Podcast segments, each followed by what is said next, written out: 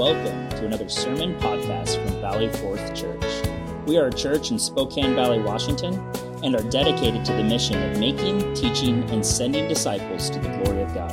If you like this podcast, please subscribe on Apple iTunes, Sermon Audio, or wherever you find your podcasts. Also, check out our YouTube channel for additional content at youtube.com slash valleyforthchurch. Now, here is a message from Pastor Joe Hirsch. We continue in our verse by verse study of the Gospel of Luke. We come in his great prophecy about the time of the end with Christ's own words about the final signs that would precede his coming and his coming, his return to the planet. So it's a marvelous text of Scripture, so full of all that we look forward to as believers. So let us hear the Word of God, the words of Jesus who said, And there will be signs in sun and moon and stars, and on the earth distress of nations in perplexity because of the roaring of the sea and the waves, people fainting with fear and with foreboding of what is coming on the world. For the powers of the heavens will be shaken. And then they will see the Son of Man coming in a cloud with power and great glory. Now, when these things begin to take place, straighten up and raise your heads because your redemption is drawing near. This is God's marvelous word about the wonderful return of His Son. Our Father, we thank you for this great text. No human preacher can do justice to the greatest event in universal history. But God, come and allow me to step aside so that the fullness of your word can be heard. The size and scope of what it predicts understood. The implications for every hearer felt and known. And the great joy of the believer filled with anticipation.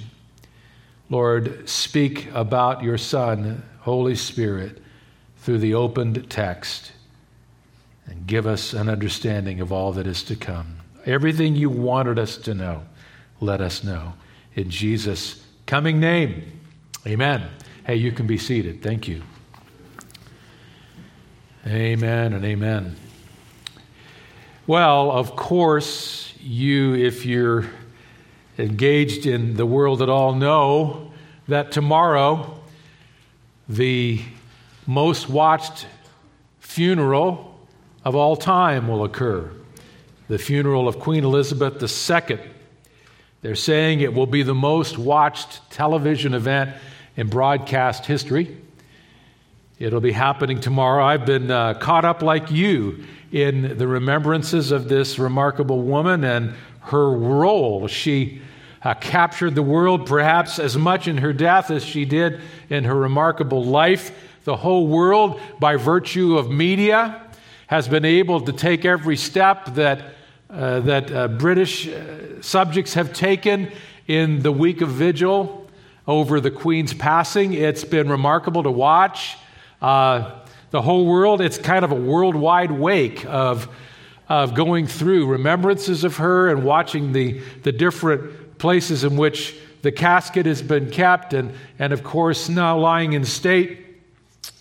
Uh, it was remarkable for me to watch the members of the royal family, first the children, and then the next day the grandchildren, to come in full uniform and formal dress and to stand at the four corners of, of the funeral bier as, as the casket is in the middle and to hold vigil. I'd never really watched that before with bowed heads as they stood holding vigil, and then everyday people from, from England just walked past them and paid their respects to the Queen. The vigil lines uh, at, at one point yesterday and the final day were 24 hours long in terms of the wait. Amazing. To watch people wait up to 24 hours to walk by, and you could watch and look into the, the faces and watch this flow of humanity. People from every nation, the, the, the ethnic background, the, the, the identity of England today, everyone was there, every high station and low station. You could tell by dress and how they handled themselves. Going by this casket, most were reverent bowing their head in respect or curtsying and having a moment in which they demonstrated their reverence for the queen. But others were just simply curious. You could see them walk by and they didn't stop and they looked with a sideways glance and then their eyes went up to that crown on top of the casket with its 400 precious jewels. Some were there out of full respect. Others were curious simply because they had a chance and maybe a day off to be part of world history. But all came. It was fascinating to see the formality, the, the bowed heads of the, the great hatted grenadiers. Have you watched them? And the changing of the guard every 30 minutes to refresh the, the, the tribute to the queen.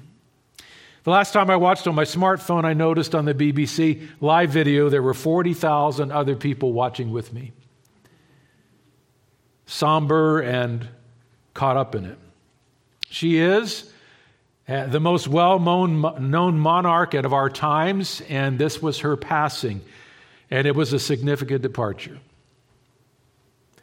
But it is nothing compared to the future arrival of the great monarch, the Lord of lords, the King of kings and queens, the King of all earthly rulers, the greatest, the King of the world, the rightful ruler of the planet, the return of the Lord Jesus Christ, far outscales anything we're watching. And you know what? You won't need a smartphone to see it. Because Revelation tells us in Revelation 1 7 that every eye shall see him. God, in his marvelous power, will make it possible for every human being on planet Earth at that great moment that Jesus promises is coming when he will be coming in a cloud with power and great glory. All will see him.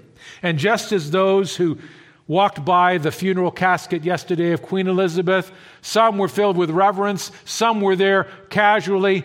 Some were like Prince Charles, who's now King Charles, who unbelievably said the other day that he thought he would be ready for this, but he's not. Some will be ready, many will not be. Some will marvel at the king, but the Bible tells me already that most will mourn, Revelation 1 7, because they denied his rulership and they are not ready to meet him when he, when he visibly returns but there will be not time for them. But today, as I preach to you, there is still time for you. There's still time for anyone hearing my voice and hearing this word today to turn their hearts to the great coming King. And there are signs that were placed into human history, I believe, to show us that his great return is certain and it's nearing. And that's the point of this passage as we've been studying it over the last several weeks. Jesus was asked a question What will be the sign of your coming and of the end of the age? And I believe he answered it respectfully and said, There will be a number of signs, and I will come. And so we're looking at this I've titled the passage uh, and the series Jesus on the Last Days. The last days commence with the beginning of the church age, the ascension of Christ, and the giving of the Holy Spirit. They continue through these days, and they will culminate on that great day when He visibly returns again, as the angels promised. We're in the last days. They have stretched now for almost 2,000 years. But there will be an end of days and a final day of days when he returns visibly, just like he left.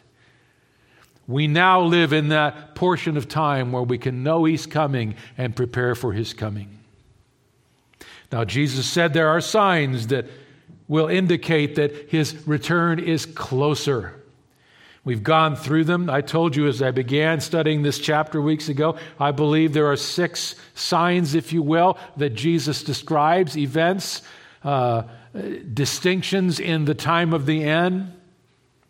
I've been teaching them to you week after week, and now we come to the last two signs in these verses. I want to approach this in three ways. I want to give you the full setting of the times as, as Jesus now gets to the very end of the tribulation period, actually, and goes far out into the future. So there's a setting of the times you need to understand, so we'll go through that first. Then there are two final signs in verse 25 and 27 that he talks about. And then finally, there's a response of faith in verse 28, how the believers alive at that time when he does return are spoken to here, but it is, it is a theme for all believers for all time. So we'll get to all of it today. First of all, let's go through the full setting of the times. As I said, this passage is the longest uh, answer to a question Jesus ever gave in his teaching ministry. It's actually more fully recorded in Matthew chapter 24 and 25. Two full chapters cover the greater details of his answer. Mark 13 also gives this uh, t- place of teaching, and Luke 21. Matthew 24 and 25 are the most expanded, uh, is the most expanded description of it. We're going to draw from that quite a bit today. If you go and put your finger here and go back to Matthew 24, you'll see, as I've mentioned several times, that this entire teaching was caused by a question. Matthew 24, 3 on the Mount of Olives, as he sat on the Mount of Olives that Wednesday night, probably in the midst of Passion Week, his final days on earth the disciples came to him privately, saying, Tell us, when will these things be, and what will be the sign of your coming and of the close of the age? They didn't fully understand the nature of the question. They thought his return would be quite soon. They fully didn't understand, even at that point, that there was a cross that had to be mounted before the crown could be given. They didn't understand a great expanse of time that was coming. They thought he would come as the great Messiah uh, to restore Israel to dominance, to defeat her enemies, and to rule his earthly kingdom. And indeed, all of that one day will happen when he returns, as I'll tell you later in this message. That's what they were thinking. But of course, the plan of God involved a cross, a resurrection, an ascension, and an entire age after that that we're in today before he visibly returns. But Christ answered the question truthfully. He answered the question as it really is What will be the sign of his coming? What will be the sign of the close of the age? Oh, I think he gave them a truthful answer. He began by talking about the fact that there will be different dimensions of experience and signs, if you will, that will occur over the span of the age to come before he returns. So he answers them and talks about them. I said that I've seen six signs here. We've already gone over four of them.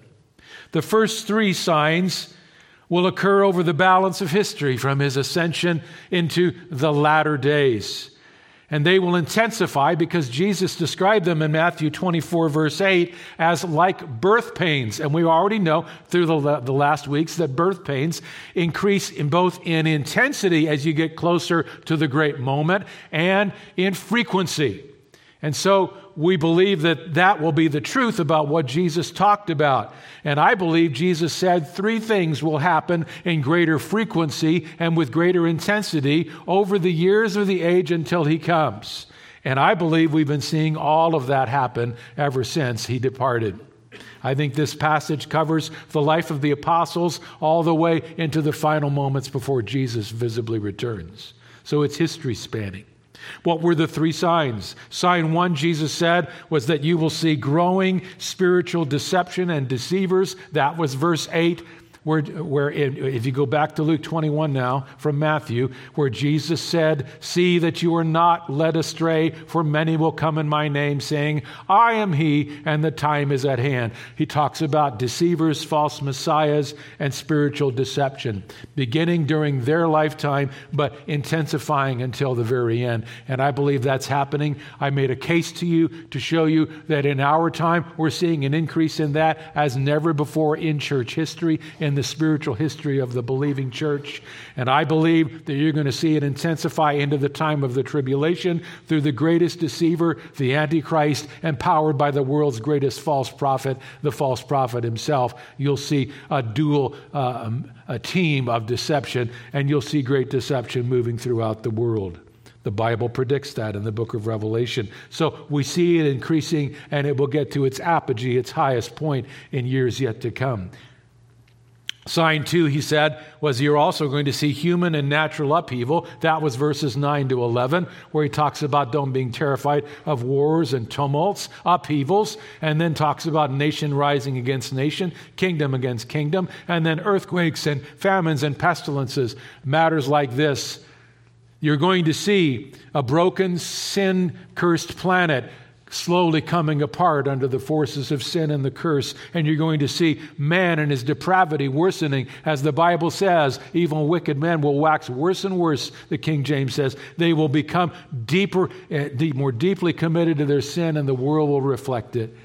Human conflict and natural upheaval will occur and they will increase as the time of the end comes. And I made a case a few weeks ago to show you that those two factors are happening in ways that we've not seen them before in our age, and they're only going to intensify. That's what the entire description of the tribulation is about those two factors, human warfare and massive natural disasters and other things, are parts of the arriving judgment of God. They'll intensify until Jesus comes back. I think we're seeing elements of that today, personal opinion. Then, sign three, that was another one of the birth pains that will be rising in frequency and intensity, was begun, he introduced in verse 12 and uh, pardon me in verse uh, yeah verse 12 and he talked about before all this they will lay their hands on you and persecute you. And then through verse 19 he talks about the third sign which is rising persecution. They would taste it but all believers through the age until jesus comes will walk into it and there seems to be a dimension in which that will rise over time. And we know biblically that's true we know that persecution will be again at its greatest height in the time of the coming tribulation under the beast who will seek to destroy every believer on the face of the planet and who will be very, very, very successful at taking life for faith. And so you see this continuum and this intensifying. And I made the case a few weeks ago that, per, that experts tell us that the persecution of believers has never been at the height that it is today in all of the history of the church. Over 200 million believers this morning living under serious to severe persecution for the name, the name of Jesus. And that's intensifying. Jesus said it'll worsen still. So, those were the signs that we could describe as birth pains. And then last time we saw that Jesus shifted, and in verse 25, he talked about a very specific event. The first three were general trends, general experiences, general things that every age of, of the church would see, and you will see intensifying toward the end of uh, of the, the time before his coming. This is a very specific sign that we studied last week, verse 20. But when you see, but makes it, he, he shows there's a distinction here. When you see Jerusalem surrounded by armies, then know that its desolation has come near. And he talks about an event in the future when the nations of the world, the armies of the world, will surround Jerusalem. And I gave you that as the fourth sign. It's a sign that shows that the end is even closer because it's very specific. And that sign I described as the world against Jerusalem. This is an event yet future. Don't buy the arguments of those who call this a description of what happened in 70 AD for multiple reasons that I gave you last week. The chief one being that the Bible says it will happen only in a time when there will be great tribulation upon the earth, as has never occurred before. This is something that will happen in the period of time known as the tribulation, yet future. And it's a time when the Antichrist will be on the move. And the, the, the time when uh, all the prophecies about God's handling of history, according to verse 22, all the things which are written are going to be fulfilled. The great sweeping story of the Old Testament about how God was going to handle not only the nations, but a disobedient Israel. All of this is in play. So we know that this is in a time yet to come. And in that time, Jerusalem will be surrounded by armies gathered by the Antichrist himself. And the Antichrist will succeed in defeating Jerusalem. He will take the city, just the way Luke describes the words of Jesus here. Verse 24 5 In the future, Jerusalem will fall, and the Jews will be taken, and they will be taken out into nations uh, in bondage, and they will be uh, under the domination of the Gentile world through the Antichrist right up until the return of Jesus at the end. So all of this is prophetic. All of this is spoken of by multiple Old Testament prophets, and that's what Jesus Jesus said was going to come. So he's now vaulted time here. In the earlier verses, he's talking about the apostles' time through the time of the church. Now in verse 20, he vaults time into the future tribulation and he's speaking, and this is written, I believe, for those who are believers at the time. We won't be here. We will have been taken in the rapture of the church, but other people will come to Christ. The gospel will still be mightily preached in the tribulation, and you'll have all kinds of people who are believers in Christ during the tribulation who are suffering, and they will read these words and they will see Jerusalem surrounded by armies. And this is entitled uh, uh, there to comfort them and to let them know that when you see that happening, my coming, Jesus said, is really closer. Because I believe this happens at the midpoint of the great tribulation period. The tribulation, according to Daniel's prophecy in Daniel 9, will be seven years in length. And right in the middle of it, something that Daniel called the abomination of desolation. And it's described in Matthew's account of this. Jesus said that very event will happen when the Antichrist walks into a rebuilt temple in Jerusalem. Built by Israel, where Israel is, is practicing its, its sacrifices in the future, he'll come and he'll set up an image of himself as God and demand to be worshiped by Israel and the whole world as God, the ultimate blasphemy, the ultimate abomination. And he'll succeed in swaying the world to worship him, and he'll turn on Israel to exterminate them because he knows God's plans are all built around them for the future. If he can take Israel out, no fulfillment of the prophecies of God. And then he'll turn his, his ire on every believer who names the name of Jesus. And the last three and a half years, you'll see worldwide persecution and worldwide loss of life by believers as never before. But Jesus is saying here when you see this terrible event and Antichrist surrounding Jerusalem and taking it for a time, know that the desolation is coming, but in a way, my, t- my coming is closer than ever. So, this was a very specific sign. With this sign, the end is close. Only three and a half years, possibly, from that great army surrounding and taking Jerusalem. Three and a half years and counting. Well, here Jesus shifts, and we get to the text that I just read to you to begin. We go from the full setting of the times to the two final signs. I've given you the four.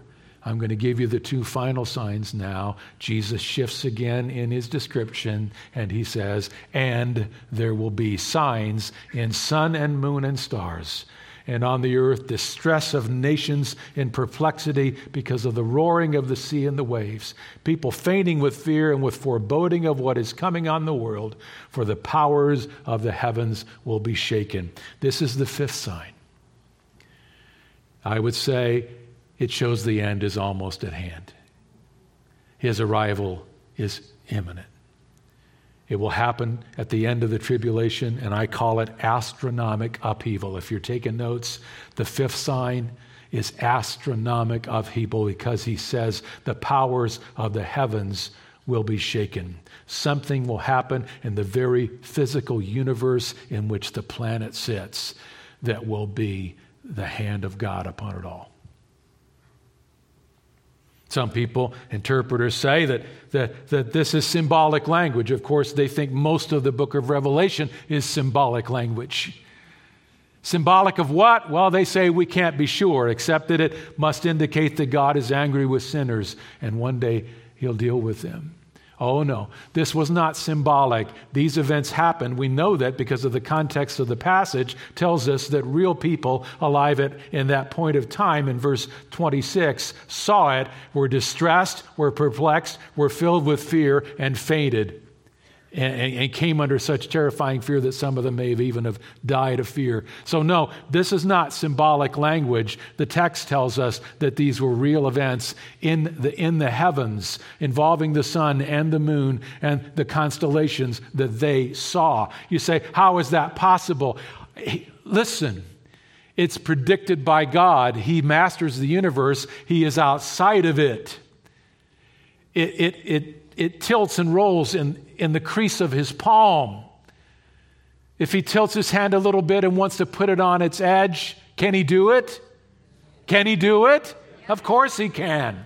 I'm not going to limit the, the incredible predictions of my God with the, the demanding restrictions of my mind. God here says that there will be an astronomic upheaval. Now, when will it happen?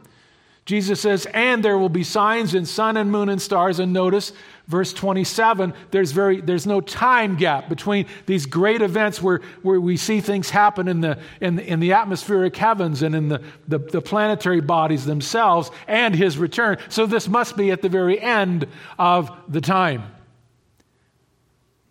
And I think Scripture backs this up. If you go back to Matthew 24, like I said, it, shares, it, it brings a lot of detail to all of this. And verse 29, Matthew tells us that Jesus actually added the, the statement of when this fifth sign will occur. Verse 29, Jesus in Matthew, Matthew tells us he also said, immediately after the tribulation of those days, the sun will be darkened and the moon will not give its light, and the stars will fall from heaven. And there is the phrase again, and the powers of the heavens will be shaken. Next verse, then will appear in heaven the sign of the Son of Man, and he will return. So you see, it happens at the end of the tribulation when all of the tribulation events have occurred. It's at the very end of all of this, and it's the last event before he breaks the skies and comes and we see him.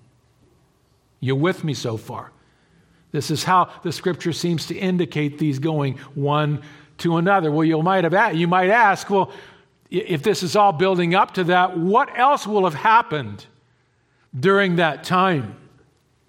Well, the tribulation period itself, these seven years of, of ultimate judgment by God and deep sin and rebellion by humanity, that's what, what have, that is what will have rolled to its, its culmination, if you will. Now, what would have happened on earth during the tribulation period? All those things that Jesus predicted that would happen during the worsening of human history will go into overdrive in the tribulation.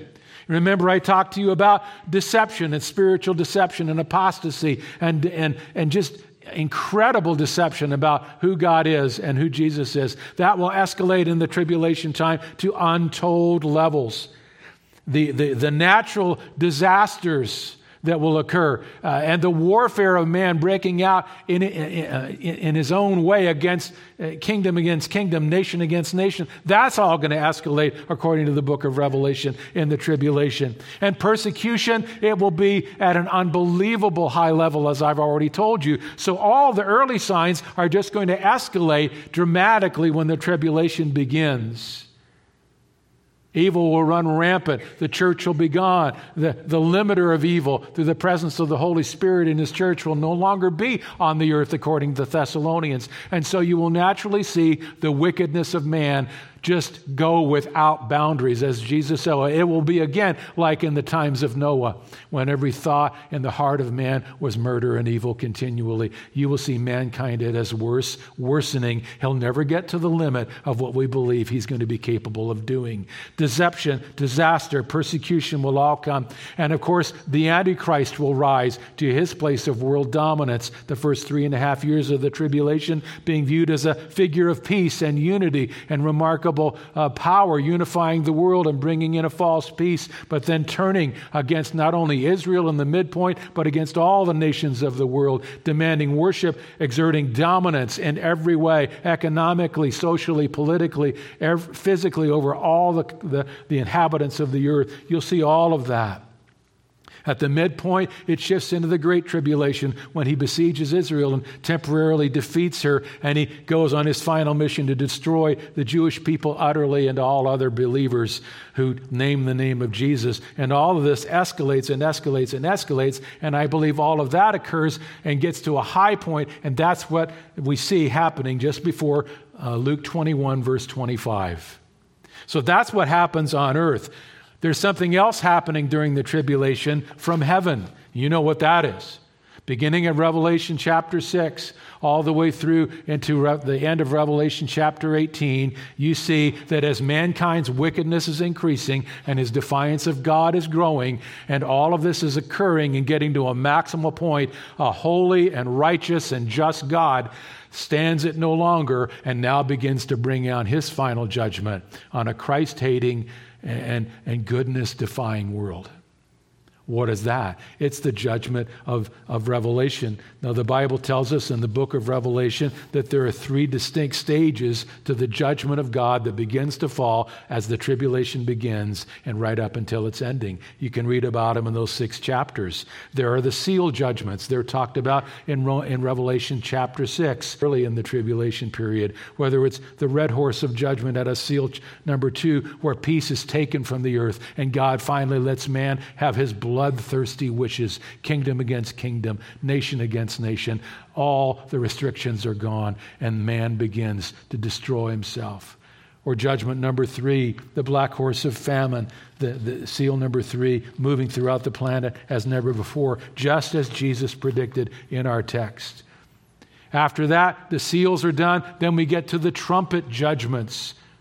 The sixth seal is, seventh seal is open, and out of that come trumpet judgments. They go farther into the tribulation, and there is a gathering of those. There are uh, seven trumpet judgments as well. Seven, by the way, many people thinking be the number of perfection, indicating that God will perfectly and thoroughly judge mankind when the time comes.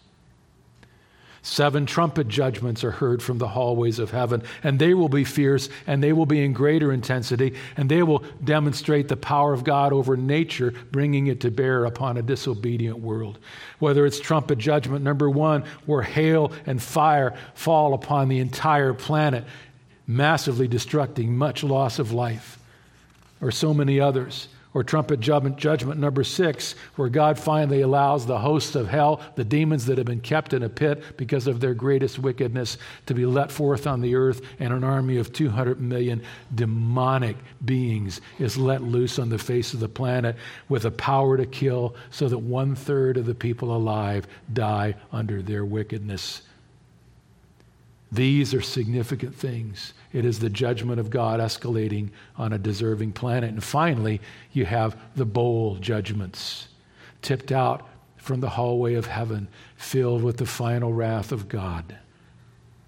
And these are extremely severe. Whether it's bowl number one with harmful and painful sores that cover all human beings on the planet that don't have the, the mark of Christ or another bowl where the oceans and the fresh waters turn to blood. Or bowl judgment number four, where massive solar flares, perhaps, we don't know, but the Bible says in Revelation 16 9, every individual on the planet is scorched with fierce heat from the sun. Or judgment number seven, the final bowl, where the worst earthquake the world could ever experience is experienced all over the globe. Every tectonic plate, every square foot of the earth shattered and moved by the greatest earthquake ever experienced, where every island will sink and every mountain will crumble. The topography of the very world will change under the wrathful hand of God. And all the people on the earth at that time who are still alive will live through that. These, that's what's coming from heaven. Now, that's all that fills the space between verse 20 and verse 25. And then Jesus says, even that's not going to be the end. there is a, a sign at the end that goes from man and from the planet to the very heavens, the universe above it. God's going to shake that too. See, all of that's not the end. Because even under all those judgments, most people, according to Revelation 19:11, will not repent of their wickedness. Isn't that astounding? That all of that could fall and all the gospel could be preached throughout the world. In miraculous ways, God's going to see the gospel go out around the world in ways we can't even imagine.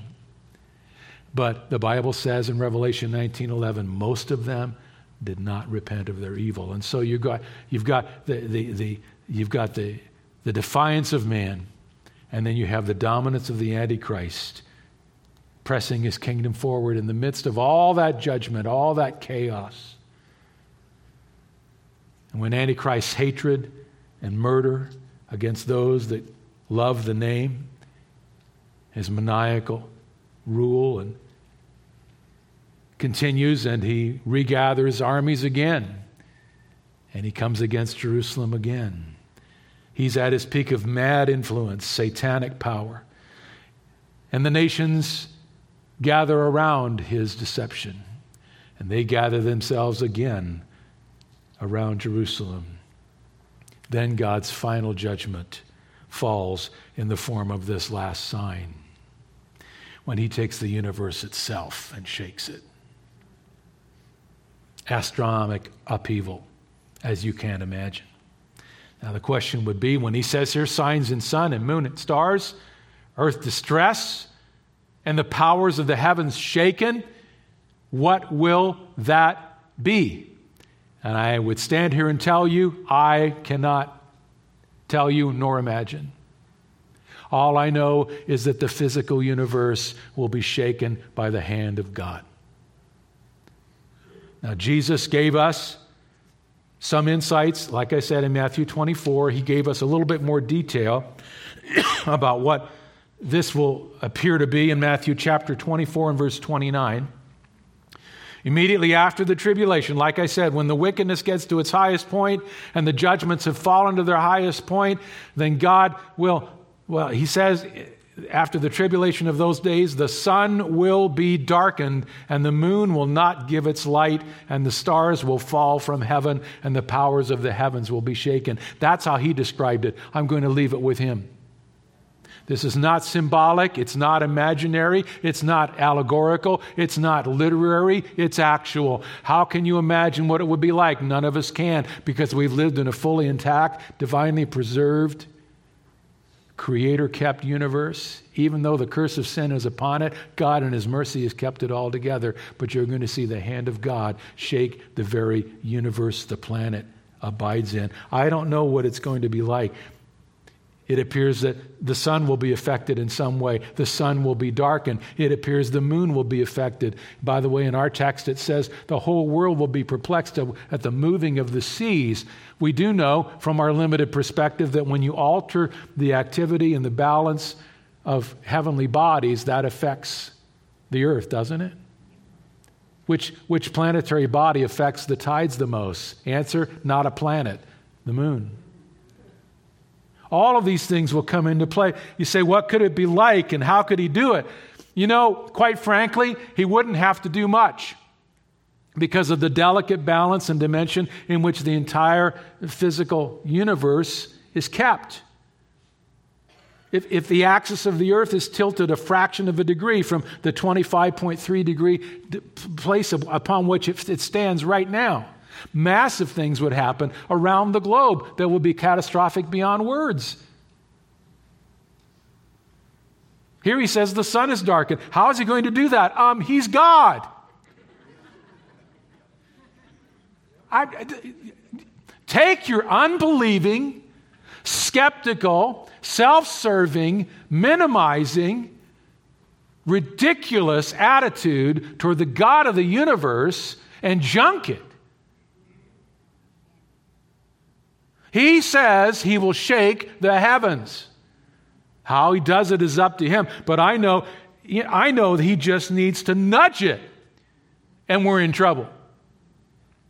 The sun will be darkened. I looked at, the, I don't know if that's going to be literally or if it's going to be an impression of that because of catastrophe on the planet. I don't know. But the light of the sun is not going to get to the earth. I did a little research and I, and I, I researched what could happen if the light of the sun didn't get to the earth for any span of time. Here's one researcher that I found this week. Of the doomsday scenarios out there, this person writes, one of the most frightening is some kind of disaster involving our sun, from coronal mass ejections taking out the power grid to the sun becoming so bright it would scorch everything on the Earth's surface. There's a lot that could happen. This researcher writes The Earth is about 93 million miles away from the sun. But what would happen if the sun went cold and decided to take a break for a week? I just love the language. We're so arrogant. What would happen if the sun went cold and decided to take a break for a week? For starters, it would take us about eight minutes to realize anything was wrong since it takes that much time for sunlight to reach the earth. However, after that, changes would rapidly begin. Unsurprisingly, the earth wouldn't go completely dark after those first eight minutes. The sky would definitely dark, be dark, but we could still see a pale light reflecting from other planets in the sky, but that faint glow would last for only about an hour. And after that, the sky would eventually darken. We wouldn't see the moon anymore because it also reflects the sun's light, of course, elementary science, right? Luke 21. But we would still see distant stars in the sky. And we will see, according to Luke 21 and Matthew 24, God's going to deal with them too. And we're going to see things in them we've never seen if we're here. But he concludes if, it, if, but if the sun went cold and dark, temperatures on earth would drop, okay? But they wouldn't plummet right away. So this is good news, it sounds like. It would take about a week for the entire Earth's temperature to drop to around 32 degrees Fahrenheit. So, in a week, the entire planet would be at freezing, and then it only gets colder. Is that comforting to you? I don't want to be reading the books you're reading, I'm telling you. Longer term, it would drop to around minus 150 degrees Fahrenheit within a year. That's one week without light. Now, whether God does this to the sun itself or he does it through the events on the planet, catastrophic. He can do whatever he's going to do. You say, How's he going to do it? He's God. Now, what's going to be the response of people? Go back to Luke 21. Again, this is not symbolic language. They will see it, it will be real. And on earth, distress of nations in perplexity, and people will be fainting with fear and with foreboding. There's going to be real response to real disaster, distress, fear. The word fear there in verse 26 Synoche in the Greek, pretty unusual word. It was the deepest fear you can experience. It's fear that leaves you in unrelenting anguish. You could translate it, I guess, overwhelming and overpowering anxiety, fear that will not let you go. That's what's going to be common. That'll be every moment on the planet if you're a person living at that time. Perplexity. The nations, they'll be in perplexity. What's that? That's only used here in the New Testament, the only time it's ever used. I, I, just find that to be the Holy Spirit's way of making a singular point. It'll never be like this until then. You think the nations are perplexed now? You think people don't understand the, the nature of what to do or what's going to happen? It'll be at an ultimate level on that day. meant confusion to the, in its most severe form. I put it this way the world will be incurably, unstoppably anxious and incurably confused. now, just, just stop for a minute and think could that ever happen to the planet? Could, that, could, could an event ever happen that would affect every nation in the world, every person in the world, that would be something we've never experienced before and never really imagined, and it keeps the world in a state of being unstoppably anxious and incurably confused, whether you're the guy on the street or the president in the palace. Could anything like that ever happen? Um, has anything like that just recently happened? Think about the COVID experience. Am I saying COVID's a sign from God? No. But I'm saying it's an example of the fact that worldwide events that affect the nature of, of life on the planet can create unstoppable anxiety and incurable confusion. And we've already had a slight taste of that, haven't we? I don't need to go into the detail about the damage and the change that's happened to people's lives, people's emotional lives. I mean, they did a study, the Lancet Medical Journal, about mental health since COVID. Mental health dramatically declined worldwide in four, 204 different countries. 53 million additional cases of major depressive disorders, 76 million additional cases of anxiety disorders, people incurably confused and unstoppably anxious. It goes on today. You think people on the planet can be affected by what God does? Absolutely. It's a mercy from Him to get them to turn to Him. Is one day God's going to take the heavens and tilt them. He's going to cause them to go into upheaval. What if with COVID God's finger just twitched a little bit? I don't know. But I've always felt that mankind in his arrogance has never really understood the mighty power of God and the fragility of rebellious human life. And the last couple years have caused me to wonder. Fear, perplexity, foreboding, some people, it, it actually says here, are going to be so filled with fear that they're going to faint. They're going to, verse 26. And again, some commentators have looked at that. The actual Greek word means to be separated from your soul. It was a word that could be used to describe actual physical death. There may be a time when they, you see this all happening and the sun and the moon and the stars and everything else, whatever God, is, what God does, that you will be so struck in your core that you feel your world is coming to an end, because it is. And you'll be so struck by it that you will not physically survive it. Is that possible? Can people be scared to death? Yes. It's called stress cardiomyopathy. It's gotten a lot of study lately because doctors discovered perfectly normal people dying of sudden cardiac events who happened to be within the vicinity of the Twin Towers several days later. So now there's a whole field of study on stress cardiomyopathy. I don't know what to say. All I know to say is that this will be a time of unprecedented judgment by God. And it will be a sign, it will be an opportunity to yet turn to Him. With all of that said, with everything I just described about the horrors of the tribulation, the escalation of the hour, the severity of judgment, the massive suffering, the deep and dark evil, the rise and the dominance of the Antichrist, don't you think this would be a good time in this text right after that for Jesus to come back? Amen. Good, because he does. Next verse. And then they will see the Son of Man coming in a cloud with power and great glory. He will not let this go on forever. He doesn't judge except with mercy in his heart. He's going to bring wickedness to a close, and he's going to send his son back and make it right. That leads us to the next a final sign the Son of Man himself, verse 27. And then they will see the Son of Man coming.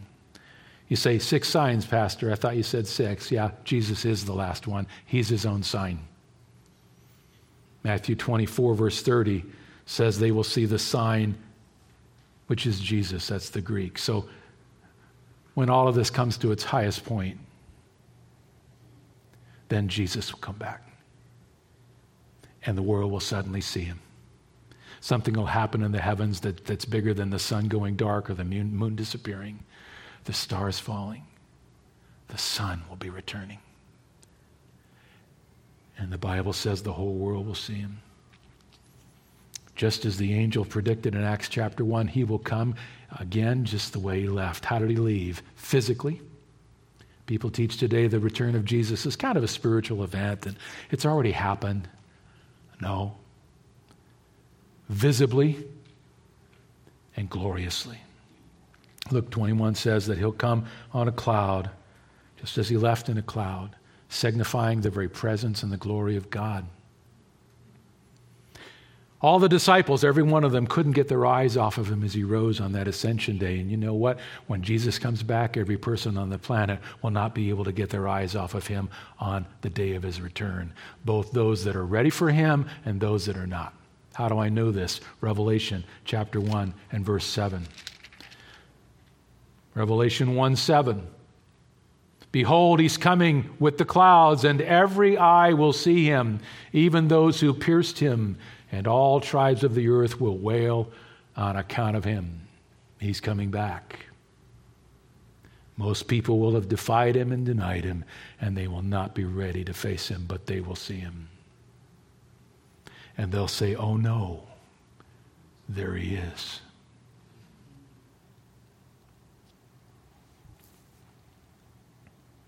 Won't need a smartphone. Somehow, God, in His marvelous power, will present His Son to everyone. He'll come not only on a cloud, but Luke tells us that he'll be coming, Jesus said, I'll be coming back with power and glory. Look at his own words. When I come back, I'll be coming in a cloud with power and great glory. What's the power all about? The power to judge those who've rejected me and the power to judge those who've sinned against my Father. He will be coming and it will all be over, and he will have the power to judge. This is brought out in Second Thessalonians in a clearer way. This is a chilling text if you've rejected Jesus Christ, but a great text if you love him. Second Thess 1 talks about him coming back. The Lord Jesus, verse 7 of Second Thess 1, is revealed from heaven with his mighty angels in flaming fire, inflicting vengeance on those who do not know God and on those who do not obey the gospel of our Lord Jesus. They will suffer the punishment of eternal destruction away from the presence of the Lord and from the glory of his might. That's what he's coming back with power to do. That's when there's no more time left. That's when there's no more time to decide. That's when it's all all going to become real. That's when he's going to judge the nations. That's when he's going to judge all people that have defied him. Time is up. It's the final sign. He is the final sign. That's what he'll come with power to do. But then he also said, I'll be coming in glory. In other words, I'm going to be coming as the wonderful Savior King that I am, and I'll receive worship. How's that? Look further in 2 Thess 1, next verse when he comes on that day to be what? Glorified in his saints and to be marveled at among all who have believed because our testimony to you was believed. Jesus is not just coming back to judge, and he'll not see just a planet in fear of him. He's going to come back to people that love him. And when they see him, they won't say, Oh no, there he is. They'll say, At last, there he is and every believer on the planet will worship him. But you know what? Somebody else will be there to glorify him too. Revelation 19 talks about this return as well. And it says that when Jesus comes back, he won't be alone. Revelation 19:14 and the armies of heaven arrayed in white linen fine and pure white and pure were following him on white horses. You know who that is? Us. The church he took with him, the believers he died for, the blessed bride of Christ that he raptured out of all that wrath. We will have been in heaven with him, celebrating, enjoying his presence, experiencing the greatness of Christ in perfection and righteousness. We'll have received our rewards at the great Bema seat. And the Bible says we will join him we will return with him. And we'll be singing his glory as we break the sky together. Not just judgment, but glory. And in a moment, everything will begin to turn. And all the agony of the ages will begin to be made right.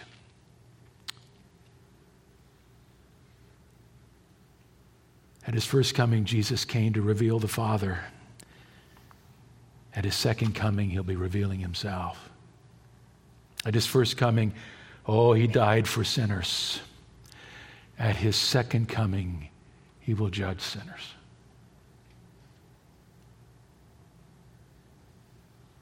At his first coming, it was a coming that was obscure and largely unnoticed. It happened in a corner of the world, and few gave him heed. At his second coming, every eye will see him. His first coming, he came to bring redemption.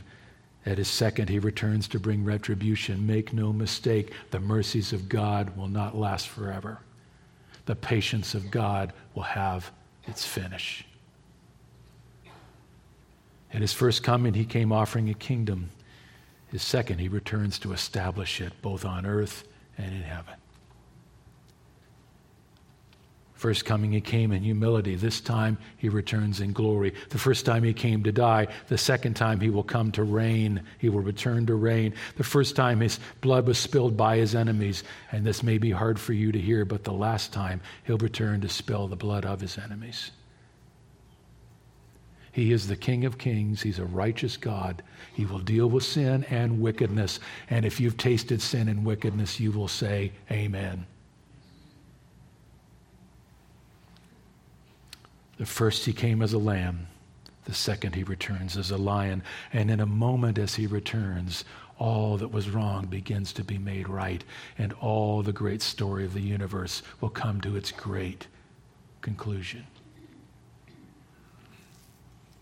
Now, when he returns, sets foot on the Mount of Olives, he won't be done.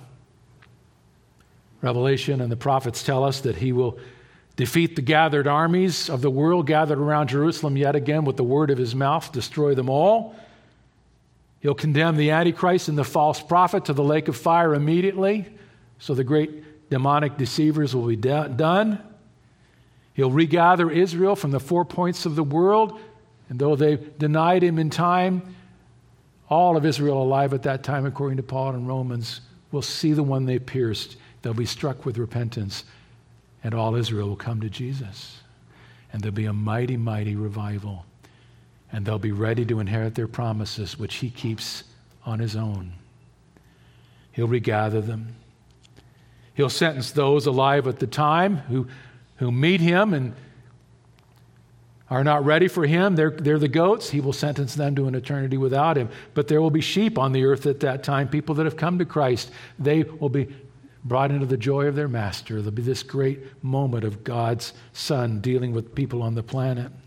He'll resurrect the Old Testament saints after that, and they will be a part of the, the times to come. He'll bind Satan. For a thousand years, he'll partially renew the planet, and he'll reign from Jerusalem with Israel in the focal point of it all, and you and I reigning with him, so that his kingdom really will come back to the earth for a thousand years. We'll live every minute in our resurrected bodies with him. It's going to be amazing. And then at the end of that, he'll raise all men and women, all the dead from all time. He'll cause the earth and the heavens to completely disappear, except for his great white throne of judgment. And he'll judge all unbelievers from all time and send them an eternity without him. And then a new heavens and earth will be created and the New Jerusalem will descend upon it. And then we shall go into the eternal state with him, world without end. Amen. That's all to come. But the visible return of Jesus sets all the great restoration in motion. Now, let me tell you if he's planning to do all that, I want him to come back, don't you? and that's why he will. Not just to judge, but to bring his kingdom. And we'll all be part of it as his beloved bride. There's a last response, and with it I close. You go back to the passage in verse 28. Jesus said, Now, when these things begin to take place, straighten up and raise your heads. I love the old King James because your redemption draweth nigh.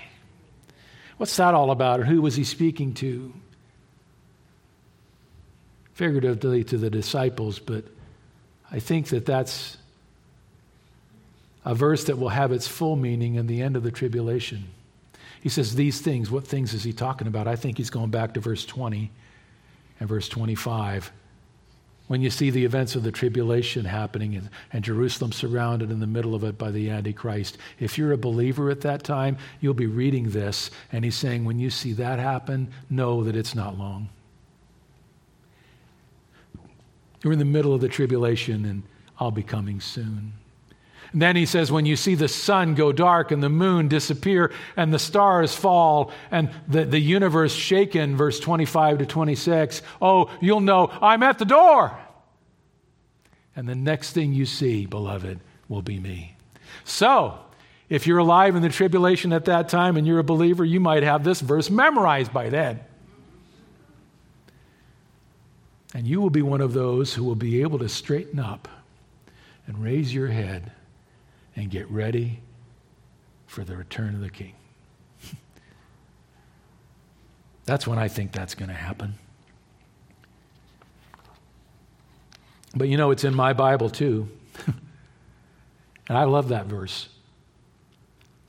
I apply it to me by saying, listen, Jesus gave us some things to say, to, to look at, and to know that if you begin to see these things happening, know that they mean the time of my return is approaching. When you see spiritual deception, when you see massive persecution and you taste it, endure it, but be of good cheer because the more you're persecuted, the closer I'm coming the closer my return. And all these signs that we've studied over the last few weeks, they are things that ought to cause you to say, Lord Jesus, things are getting bad. That means you must be getting close. And I look for your return. Could he come for us today in the rapture? Oh, yes. These things make me believe it's nearer than ever. And so I want you to take good cheer out of this passage, unless you don't know the Lord. If you don't know the Lord, you'll have the terrifying part in the last chapter. Don't write that for yourself. Turn to Jesus Christ while you may.